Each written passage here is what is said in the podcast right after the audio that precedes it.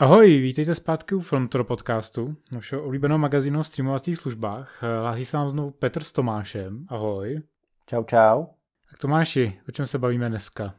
Dneska se bavíme o největší, druhé největší akvizici za poslední měsíc a to je spojení eh, studia společnosti Warner Media a spojení se společností Discovery, což je takový zajímavý útvar, který dost lidí překvapil a, a je hrozně komplikovaný a my se to dneska budeme snažit vám v následující půl hodině až tři čtvrtě hodině vysvětlit, proč je to vlastně dobrý nápad. Eh, já se musím hned přiznat, že pro mě to jako vlastně to oznámení působilo na první dobrou hrozně nezajímavě, protože to vlastně znělo jako, že se jako v podstatě nic neděje, že se tam jako spojí nějaký jako dvě firmy. A když jsem to začal jako hloubit zkoumat, tak mi jako došlo, že to je poměrně jako velký merch vlastně, ale pořád si moc neumím představit, co to všechno znamená třeba jako pro Českou republiku, takže jsem hodně zvědavý, jako jestli mi to dokážeš vysvětlit. no, uh pro, pro Českou republiku konkrétně i pro třeba nějaký eh, plánovaný start HBO Max a si myslím, že to neznamená aktuálně vůbec nic a ani si nemyslím, že by nás to v budoucnu mělo nějak zásadně ovlivnit, ale je to rozhodně zajímavá zpráva pro všechny, kdo se pohybují v takových těch eh, velkých eh, vizích o tom, kam směřuje Hollywood a co funguje a co nefunguje a podobně, tak pro ně to je třeba hrozně zajímavá zpráva a, a jak říkám, no, zkusíme vám dneska vysvětlit, proč to vlastně tak super zajímavá zpráva je, no, protože je to teda super komplikovaný. Můžeš se do toho pustit. no, eh, každopádně, začnu teda trošku od dinosaurů. A to je to, že eh, studio teda eh, Warner Brothers, a jedno z těch velkých hollywoodských studií, samozřejmě doufám, že všichni znáte, to znamená všechno, co se týká komiksů s Batmanem, se Supermanem, Christopher Nolan, Pán prstenů, Harry Potter, to znamená fakt jako velká značka, tak eh, má takovou jako velmi pohnutou historii, minimálně teda za posledních zhruba nějakých 20 až 30 let. A mluvili jsme třeba eh, v našem minulém díle o Amazonu, že eh, v okamžiku, kdy ho vlastnil Ted Turner, tak vlastně tam docházelo k nějakým spojením třeba s, s, s další společností MGM a podobně. Každopádně eh, vlastně ten miliardář Ted Turner z toho budoval takové obrovské impérium, nasál vlastně do toho eh, společnosti magazín třeba Time slavnej, a pak se to vlastně propojovalo se stanicí CNN, počátek 90. let, kdy do toho vlastně vstoupilo eh, se svojí tenkrát, konec 80. let, pardon, kdy do toho tenkrát vstoupili se svojí speciální prémiovou kabelovou značkou HBO, o tom si ještě budeme dneska povídat tak vlastně, eh, ačkoliv to teda byl pořád úspěšný konglomerát, tak eh, někdy na konci 90. let se rozhodli, že přece jenom by si jako dali říct za nějakého lepšího partnera, než třeba je ten TED a eh, začali vlastně řešit akvizici spojení, vyloženě spojení, propojení s tenkrát nastupujícím internetovým gigantem AOL, což byl vlastně operátor, něco jako když u nás začínaly služby jako volný a podobně což vyústilo v to, že v okamžiku, kdy ta internetová bublina praskla na začátku někdy vlastně letošního tisíciletí, tak si hrozně namlali hubu. A, a podle mě od té doby si tahnou takové jako kámen sebou trošku, uh, že si vlastně říkají, nám se to nepovedlo, museli jsme tam spoustu věcí odepsat a podobně. A, a myslím si, že kdyby na začátku toho tisíciletí nepřišly pecky jako Pán prstenů, Harry Potter, Matrix a podobně, a že by se jim mnohem hůř dejchalo. Každopádně eh, i tak teda eh, museli nějak jako odepisovat, pracovat a podobně, trošku se jako potloukali. A někdy v roce 2014-15 eh, se začalo teda mluvit o tom, že je koupí pro změnu jiný gigant, tentokrát už technologický, a to byl vlastně operátor AT&T, která vlastně ta transakce dopadla někdy v roce 2016, jakože se to podepsalo. Nicméně, bohužel ve stejnou dobu nastoupil jako americký prezident Donald Trump, který asi, jak moc dobře víte, nesnáší CNN a, a miluje Fox News a podobně. Takže začal uh, svými možnostmi tuhle tu mega operaci, která samozřejmě podléhá nějakému antimonopolnímu schvalování, neuměrně prodlužovat a vlastně až někdy v roce 2018 konečně jako mohli dostat razítko, že, že to teda jako spojej. Nicméně jako už v té době ten operátor si začal uvědomovat, že to teda není moc velká legrace, začal dost jako krvácet. Chtěl investovat prostě do, do nových sítí, do nových připojení a podobně. A celá ta jako konvergence, kdy si ten operátor koupí nějakou jako hezkou filmovou společnost, kabelovou společnost, spravodajskou společnost, a tak se jako mu dost začala neuměrně prodražovat a, a vlastně jako řešil, co s tím. Takže ho nenapadlo, a tím se už teda blížím ke konci, nenapadlo ho nic lepšího, než eh, vlastně někdy na konci minulého roku přijít prostě s nápadem, hele, co kdyby jsme to nějakým stylem připravili pro nějaký budoucí prodej, vydělili to vlastně z našich aktivit, ale aby to nevypadalo, že se to rovnou zbavujeme, tak my teď tady půjdeme za takovou jako menší konkurencí, ale pořád dobrou konkurencí, a jménem vlastně Discovery, nezávislou konkurencí vlastně, protože to nebyl žádný hlavní hráč typu Disney, a vytvoříme společný podnik, ve kterém budeme mít většinu, oni menšinu, přitáhneme nějaký talenty, přitáhneme nějaký kanály a tahle ten jako nový konglomerát vznikne jako, jako samostatná entita a když někdo jednoho krásného dne přijde, tak se nám to aspoň bude líp prodávat. Já teda ještě upřesním, že nakonec, co se týče tohohle spojení, oni teda založili novou firmu AT&T a Discovery a zase teďka nově má teda jmenovat Warner Bros. Discovery. Byli velmi originální zase marketáci. Ale každopádně teda podíl je takový, že AT&T si v této nové společnosti nechává 71%, eh, Discovery bude mít zatím 29%, Uh, uvidíme, jestli se to do budoucna bude měnit, přelejvat více k 50 kám, případně jestli AT&T nakonec se toho ještě nebude chtít ráda zbavit. Ale co je pro nás asi diváky nejpodstatnější, vlastně to je to, co tímhle, tohle nová společnost jako tím získává. Z pohledu toho Warner Bros, nebo respektive toho, to, co AT&T nakoupilo v, v takovém tom jako velkém Warneráckém balíčku, tak to je hlavně ta společnost Warner Media, což znamená jak studio Warner Bros. jako takový, to znamená všechny tyhle ty eh, filmy jako prostě Harry Potter nebo Pánové prstenů a podobně, tak pak je tam třeba televizní stanice CW a spadají tam uh, i komiksy DC Comics, na který mají samozřejmě Warneri exkluzivní práva díky tomuhle tomu. Uh, a samozřejmě do toho spadá i streamovací služba a kabelovka HBO a lomeno HBO Max. To je ta podstatná část, kterou do toho AT&T přináší. A ty mi to určitě povíš, co do toho přináší Discovery, protože já o Discovery vím asi tak, že je to nějaká televizní stanice a to je asi všechno. A mě to upřímně taky překvapilo, protože samozřejmě Discovery jako synonymum těch dokumentárních seriálů, a ve kterém nám ukazují, jak se rozmnožují tygři v Africe, to asi jako si pamatujeme všichni. Každopádně Discovery se během svých let co by jako nenápadná malá společnost docela hezky vypracovala, začala tak jako nenápadně se rozšiřovat, spojovat, eh, získávat nějaký exkluzivní práva, talenty a podobně.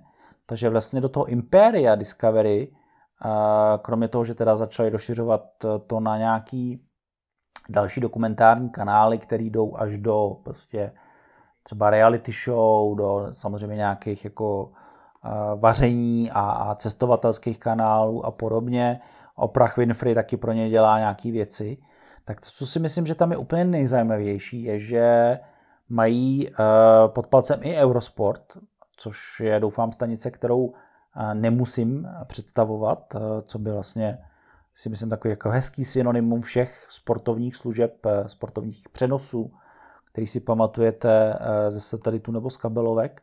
A, takže mají práva, mají práva, mají Eurosport, který má práva v hodně evropských zemí na olympijské hry, na ty nejslavnější fotbalové ligy, na Giro d'Italie, Tour de France, spoustu prostě jiných velkých turnajů fotbalové ligy, i když samozřejmě ne vždycky ty nejzářivější v těch největších trzích, ale mají prostě obšancovaných spoustu sportovních věcí a asi se divíte, proč tady na filmovém podcastu tolik jako učudáváme ze sportu, tak jenom eh, dodám, že vlastně jako za, za sportovní práva, nebo to, jak vlastně všichni řeší teď sport, a to se obecně považuje za nový zlato ve streamování. A v Americe už se jako dost mohutně do toho všichni mediální a streamovací hráči opírají. Typicky prostě Disney a jejich ESPN, který jsme rozebírali v minulých podcastech. Peacock, respektive NBC, který vlastní zase práva třeba na olympijské hry pro ten severoamerický trh. A Disney teď vlastně se svým ESPN lomeno Star jde do Jižní Ameriky. Takže jako sportovní práva, sami víte, že třeba i u nás fungují mnohem lépe třeba v rámci nějakých přenosů z fotbalových lig, na který si koupila práva O2 TV, jako exkluzivní věci. Takže to je takový jako nenápadný, možná těžko představitelný zlatý důl pro nás filmové oblasti. Tak se prostě rozhodli, že e, se to bude hezky doplňovat. Takže si vlastně jako krom těm filmům a seriálům a podobně přikoupili nejenom ty dokumenty, reality show a Oprah Winfrey, ale i spoustu sportu. Takže jako ta, ta šíře, ten záběr toho obsahu, který ty značky, která ta značka může nabídnout, je, je obrovský.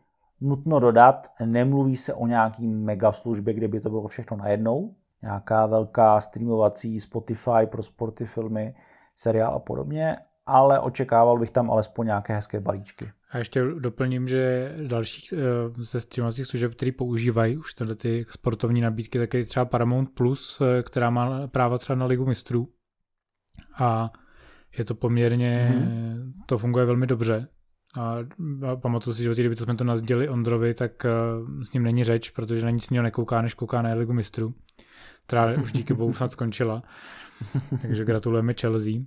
Podle mě, jako, jak jsi říkal, no, je to jako velká cesta do budoucna a dává to smysl, proč ten sport je tak důležitý, protože ty streamovací služby chtě nechtě v určitý moment dosáhnou nějaký hranice jako diváků, který můžou získat obsahem, co se týče filmů a seriálů a ten sport samozřejmě rozšiřuje e, velký potenciál pro získání dalších diváků. E, Disney Plus to pochopil velmi rychle, takže tam teďka probíhají ty kombinace s ESPN v rámci balíčkování, to znam, e, a nejenom jakoby v rámci Ameriky, ale i v těch dalších regionech, jako je třeba Latinská Amerika, kde samozřejmě je fotbal jako sport číslo jedna do, do velké míry. Ale je otázkou, jak to prostě bude probíhat v Evropě, ale dá se předpokládat, že pokud ty práva budou schopný získat, ať už jsou to nějaký podobné obchody, nebo je prostě budou kupovat, tak si myslím, že pro spoustu těch služeb to bude velmi atraktivní.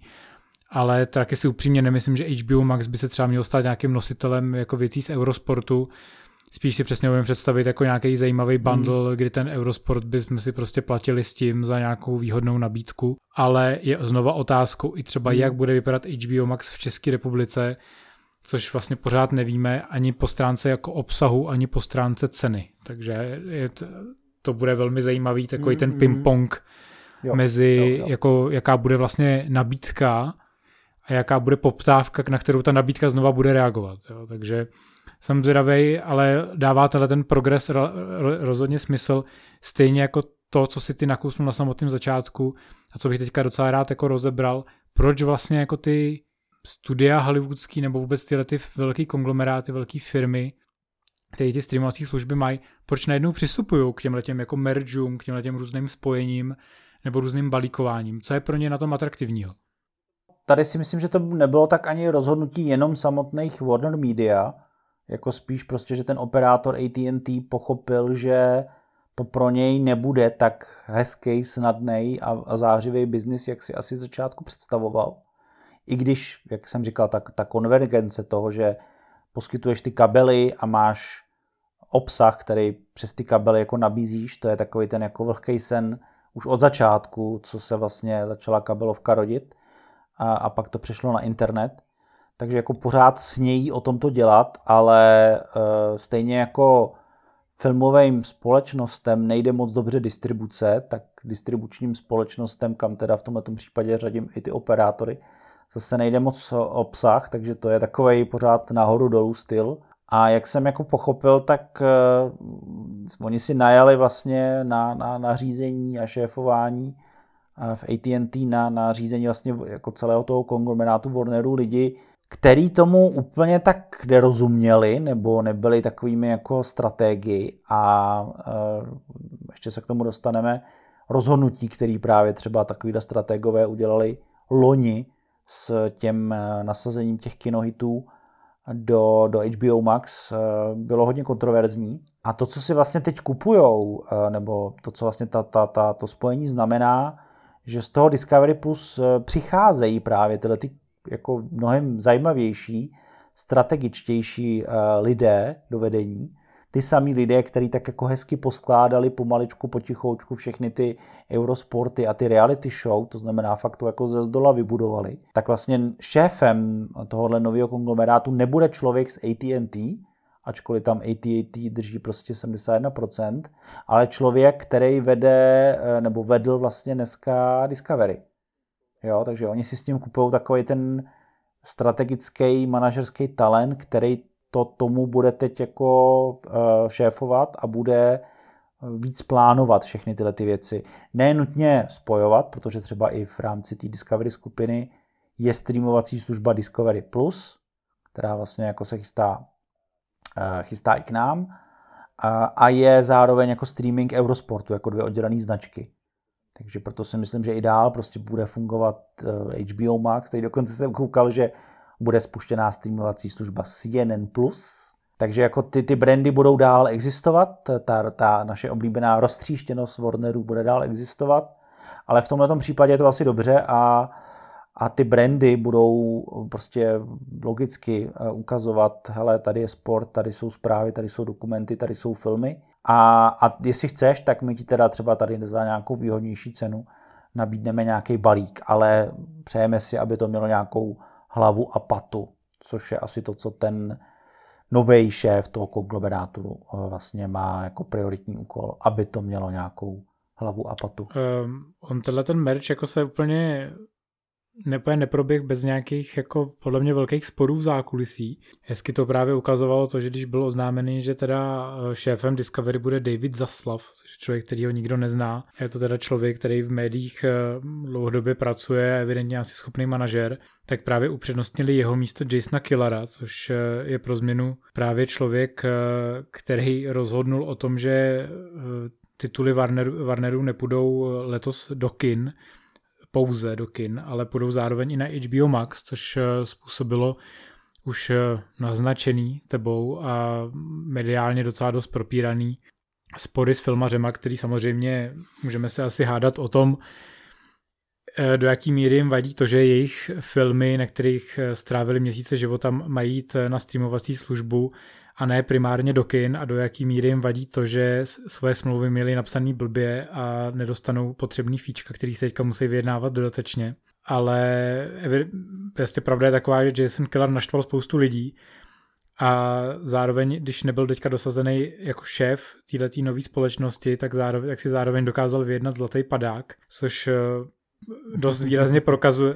Ale prý tam ještě zůstane no, nějakou dobu. Než vyčerpá zlatý padák, ale jako je vidět, že asi evidentně jako asi nebyl úplně jako happy s tím, že jako bude trošku ostrčnej od kormidla a bude zajímavý ještě sledovat ten vývoj i třeba okolo Duny, kde se spekulovalo o tom, že Warneri zařadí zpátečku a že vzhledem k tomu, jak začíná silně být proočkováno, minimálně teda v Americe, v Evropě je to takový ještě pořád polovičatý, takže vlastně Duna už by mohla zamířit pouze do kin, že by ještě mohli jakoby tenhle ten velký titul tak trošičku jako zastavit od toho eh, příchodu na streaming paralelně, ale Warneri to popřeli skrze svoji tiskovou mluvčí, takže to vypadá, že opravdu teda dodržejí ten plán, že do konce roku budou všechno dávat paralelně do kin a pak a na streaming. A až po novém roce se teda změní pravidla hry a to znamená, že to klasické distribuční okno Eh, který byl do teďka 90 dnů, se teda zkrátí na 45 dní, což je teda podle mě neuvěřitelná změna.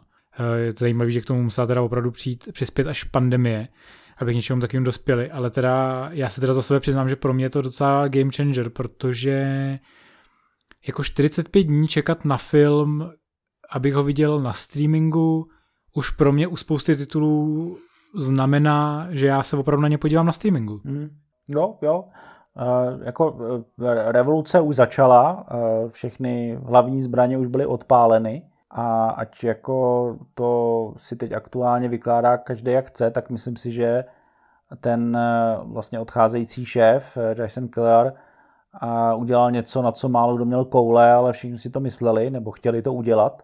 To, že právě to paralelní jako zařazení udělal, protože když to vezmu měřítkem čísel, tak ačkoliv je populární minimálně na té, neevr, na té neamerické straně psát o HBO Max jako o neúspěchu, tak já si naopak myslím, že za poslední půl rok vyloženě za posledních prostě uplynulých 6 až 9 měsíců právě i díky tomu, že nasadili ty kinohity, se HBO Max jako obrovsky zvedlo. A já mám teda pár nudných čísel, který, který mi to potvrdějí, protože vlastně když teda HBO Max loni v květnu startovalo, teď slavilo roční výročí, tak vlastně počítali s tím, že HBO jako takový, myslím tím ta značka, ten počet lidí, kteří mají k HBO přístup skrz kabelovky, byla v USA nějakých 630 milionů Teď eh, někdy k konci března je jenom 44, takže byste mohli říct, jo, tak oni narostli jenom o nějakých 9 milionů. Ale to, co si myslím, že je mnohem zásadnější, je, že jim začali mnohem víc stoupat. Za A, přímí lidi, kteří si objednali to HBO eh, Max napřímo, jako bez toho, aniž by to dostali zadarmo eh, ke své kabelové televizi, protože Historicky vlastně v USA existovala služba HBO Now, což byl ten předchůdce HBO Maxu. A fungovala stejně jako naše HBO Go. Mohli jste se objednat napřímo a, a měla za nějakých prostě dva, tři, čtyři roky, tuším, opravdu dokázala nazbírat třeba jenom nějaký jako 3-4 miliony lidí, tak eh, teď už vlastně přiznávají, že eh, tyhle ty jako přímý předplatný už mají najednou 10 milionů a, a samozřejmě pořád, stejně jako jsme říkali, Amazon Prime, 200 milionů lidí má teoretický přístup eh, do katalogu, ale to neznamená, že si to pouštějí, ale pořád je to nějaká základna lidí. Tak tady se bavíme o tom, že ta, ta základna vlastně se teda u toho HBO Max v Americe zvýšila na těch zhruba 44 milionů. A jednak teda jsou tam ty přímí lidi a, a to, co se vlastně i během toho roku projevovalo, byl počet lidí s kabelovým HBO, kteří si aktivovali tu službu HBO Max. Takhle vlastně byly i ty první neúspěchy popsané. Jako, hele, HBO má 630 milionů, ale prostě jenom, já nevím, 5 milionů si aktivovalo tu službu. Jo, a teď bylo vidět vlastně každý čtvrtletí, a teď se to jako výrazně zrychlilo v tom roce 2021, jak najednou řekli, hele, už to není 5, už je to 10. Už to není 10, už je to 15. Už to není 15, už je to 20. A má se za to, i když teď vlastně Warneri to v té poslední zprávě neuváděj, eh, má se za to, že vlastně jako už jsou to dneska minimálně dvě třetiny, ne skoro tři čtvrtiny lidí, kteří si aktivovali už to HBO Max, jo? takže jako bavíme se o třech čtvrtinách z těch 44 eh, milionů, což už jsou jako zajímavý čísla, protože vlastně těch 30 až 40 milionů v Americe, to jsou čísla, který tam má odhadem Disney Plus jenom o něco větší, jenom v Americe.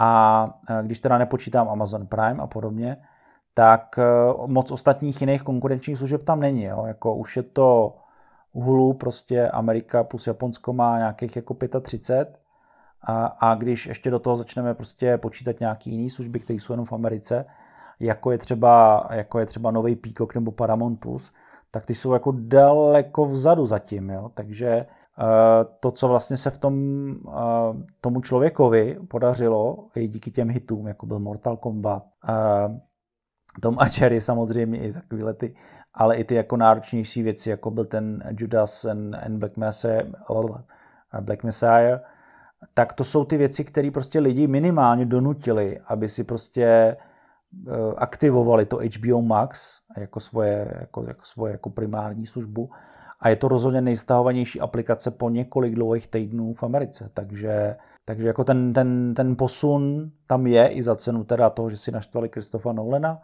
ten posun tam je a, a to se bavíme skutečně jenom o těch číslech za Ameriku a, a je to tam vidět, takže já osobně si myslím, že, že mají úspěch a ještě se ani pořádně nerozjeli jako do světa že to bude ještě mnohem zajímavější. No, ohledně té expanze vlastně můžeme rovnou eh, navázat. Eh, protože ta expanze HBO Max do dalších regionů se nezadržitelně blíží. Už 28. Eh, června ehm, vlastně by měla odstartovat v Latinské Americe. Eh, u nás vlastně ten termín je pořád neoficiální, mluví se o tom, že by mělo dojít na něj v září a říjnu, což je trošku potvrzuje to, že už vlastně pár týdnů zpátky už Warneri začali silně nabírat nové zaměstnance, kteří právě se mají soustředit na katalogizování toho obsahu, ať jsou to dětské pořady, nebo dokumenty, nebo prostě filmy a seriály. Jo, to docela dost jako sekcí a každý člověk má být odpovědný za jednu tu sekci, to znamená, že toho obsahu asi bude opravdu hodně, protože jinak si nemůžu představit, proč by tam bylo potřeba tolik lidí, kromě toho, že potřebují někde utopit peníze. a, bude, a, bude, a bude hodně zajímavý jako sledovat, jestli se teda potvrdějí ty spekulace, které my máme interně, že se teda opravdu předpokládá, že ve stejnou dobu dorazí Disney Plus eh, do České republiky a jestli to teda nebude jako zajímavý střed eh, jako dvou vlastně u nás možná jako srovnatelných služeb, protože já si nemyslím, že u nás Disney bude mít zas takový rozjezd, jako měl ve světě.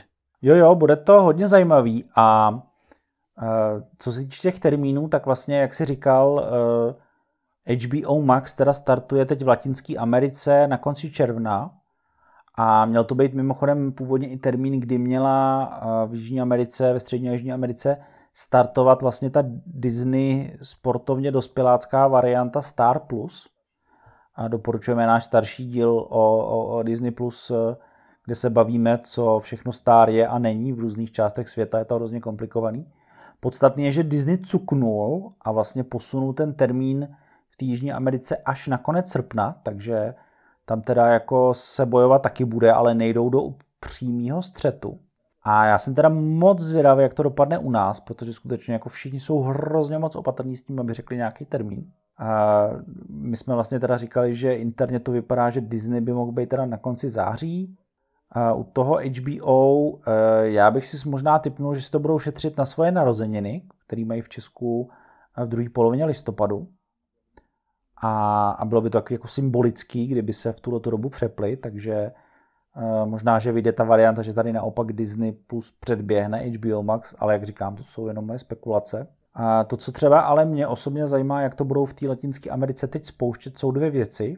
První je cena, protože vlastně HBO Max teď aktuálně v Americe spustilo levnější variantu s reklamama a bude moc zajímavý sledovat, jak to chtějí uchopit v té Jižní Americe protože nepředpokládám, že si někdo bude chtít kupovat plný HBO Max v České republice za americkou cenu, která je nějakých 15 dolarů, to znamená, jako míříme někam jako ke, ke třem stovkám a výše, když dneska HBO je skoro za polovinu.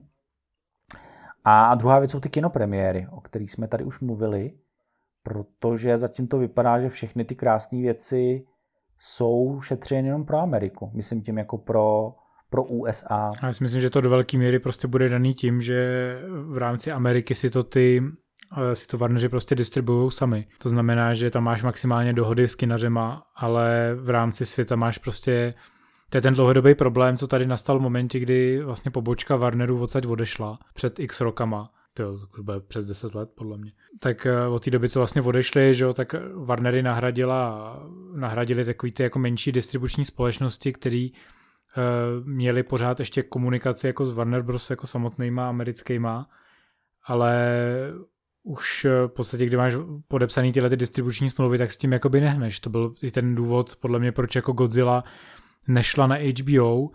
Eh, z HBO jsme dostali nějaké jako informace o tom, že samozřejmě jako Warneri zvažují každý projekt individuálně, proto bylo možné u nás třeba uvést Wonder Woman, protože Wonder Woman už byla pravděpodobně, tohle je jako pořád moje domněnka, už prostě byla považována za to, že je pase, protože uh, šla do kin i v Evropě, akorát, že v různých zemích byla různá situace s pandemí a kdyby čekali ještě díl, tak už ta Wonder Woman nezajímala nikoho. Takhle aspoň ji mohli dát na HBO, Přihnalo to nějaký předplatitele, eh, do dneška, co jsem koukal, tak Wonder Woman se vlastně aktuálně pere eh, v svojí popularitou s přátelema, s tím eh, reunionem o první příčku, takže očividně jako to je úspěch i přesto, že ten film není nějak zvlášť dobrý, ale pro Warner je pořád lepší čekat a zkusit tady Mortal Kombat dát třeba na disky, který si jako Bčko třeba koupí pár fandů, nevím, a s těma velkýma titulama prostě počkat do kin, i protože pravděpodobně asi nebude zase tak jednoduchý jako od těch smluv odstupovat. Já si myslím, že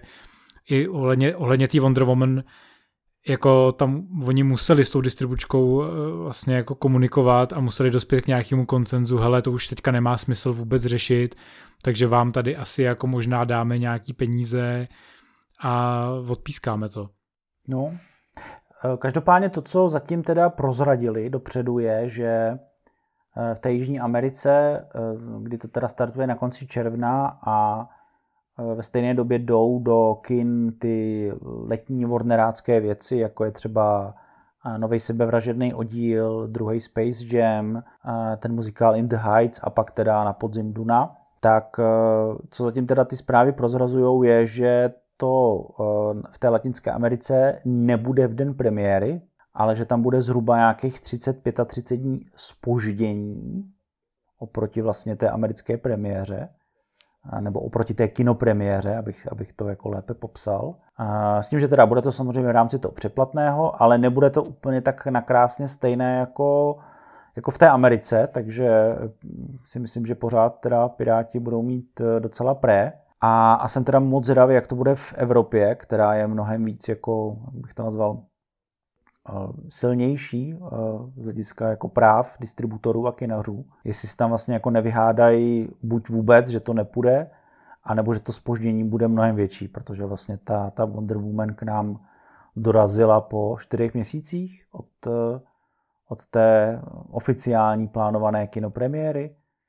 Takže jako není vyloučeno, že tam, tam nakonec třeba zůstane celé to, to 90-denní klasické okno. Uvidíme jsem, jsem na to sám zvědavej, protože, jak říkám, bohužel se prostě nejde řídit eh, celém světě pravidly, který nastavuje americká společnost pro uvedení v Americe.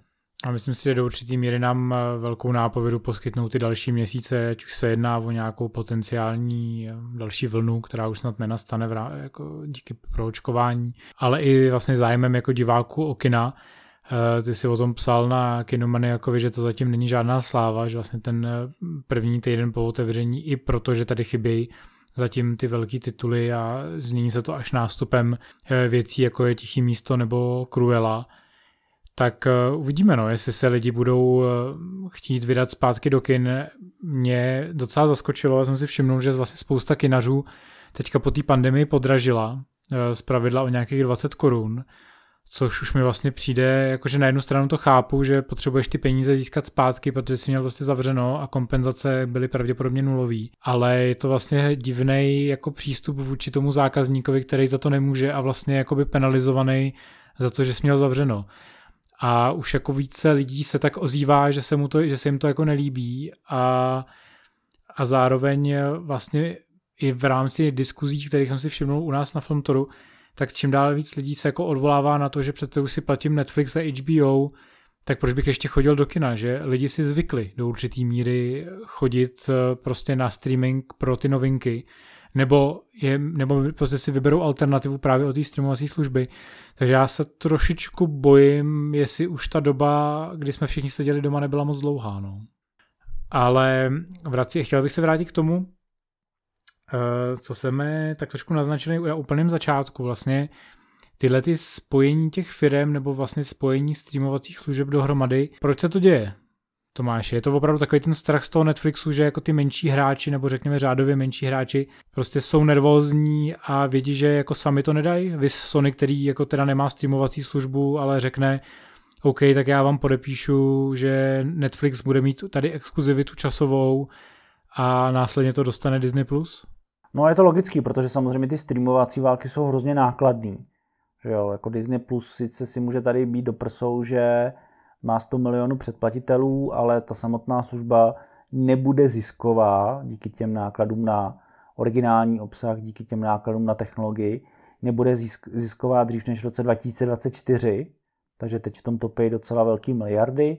Když jsou ještě navíc zavřený parky, tak ani nemají z čeho brát pro obecně pro filmový studia ten, ten filmový biznis je relativně rizikový biznis s relativně malou marží, eh, i když jsou ty absolutní čísla obrovský, tak eh, je to něco prostě jako e-shop. Musí to být skutečně velký čísla a, a, a, a aby ta i relativně malá marže dávala nějaký smysl. Takže eh, je to prostě jako, je to nákladná válka, kterou ne každý může hrát a i ty největší hráči stejně jako ve skutečném světě, můžou válčit jenom po určitou dobu. A stejně jako ve válce se uzavírají podle vývoje situace různé nové aliance, menší se spojují s většíma, větší porážejí menší, větší porážejí větší, mění se strany a, a podobně, tak uh, logicky v tomhle prostě biznisu se takhle budou dál spojovat. Jako už se uzavírají sázky, co bude další akvizice. Mimochodem, pokud by skutečně celá ta leta sranda znamenala, že Warneri se můžou vlastně nikdy prodat, tak jedním z kandidátů je Disney. Tak si to jenom představte, že najednou by byl Marvel a DC pod jednou společností.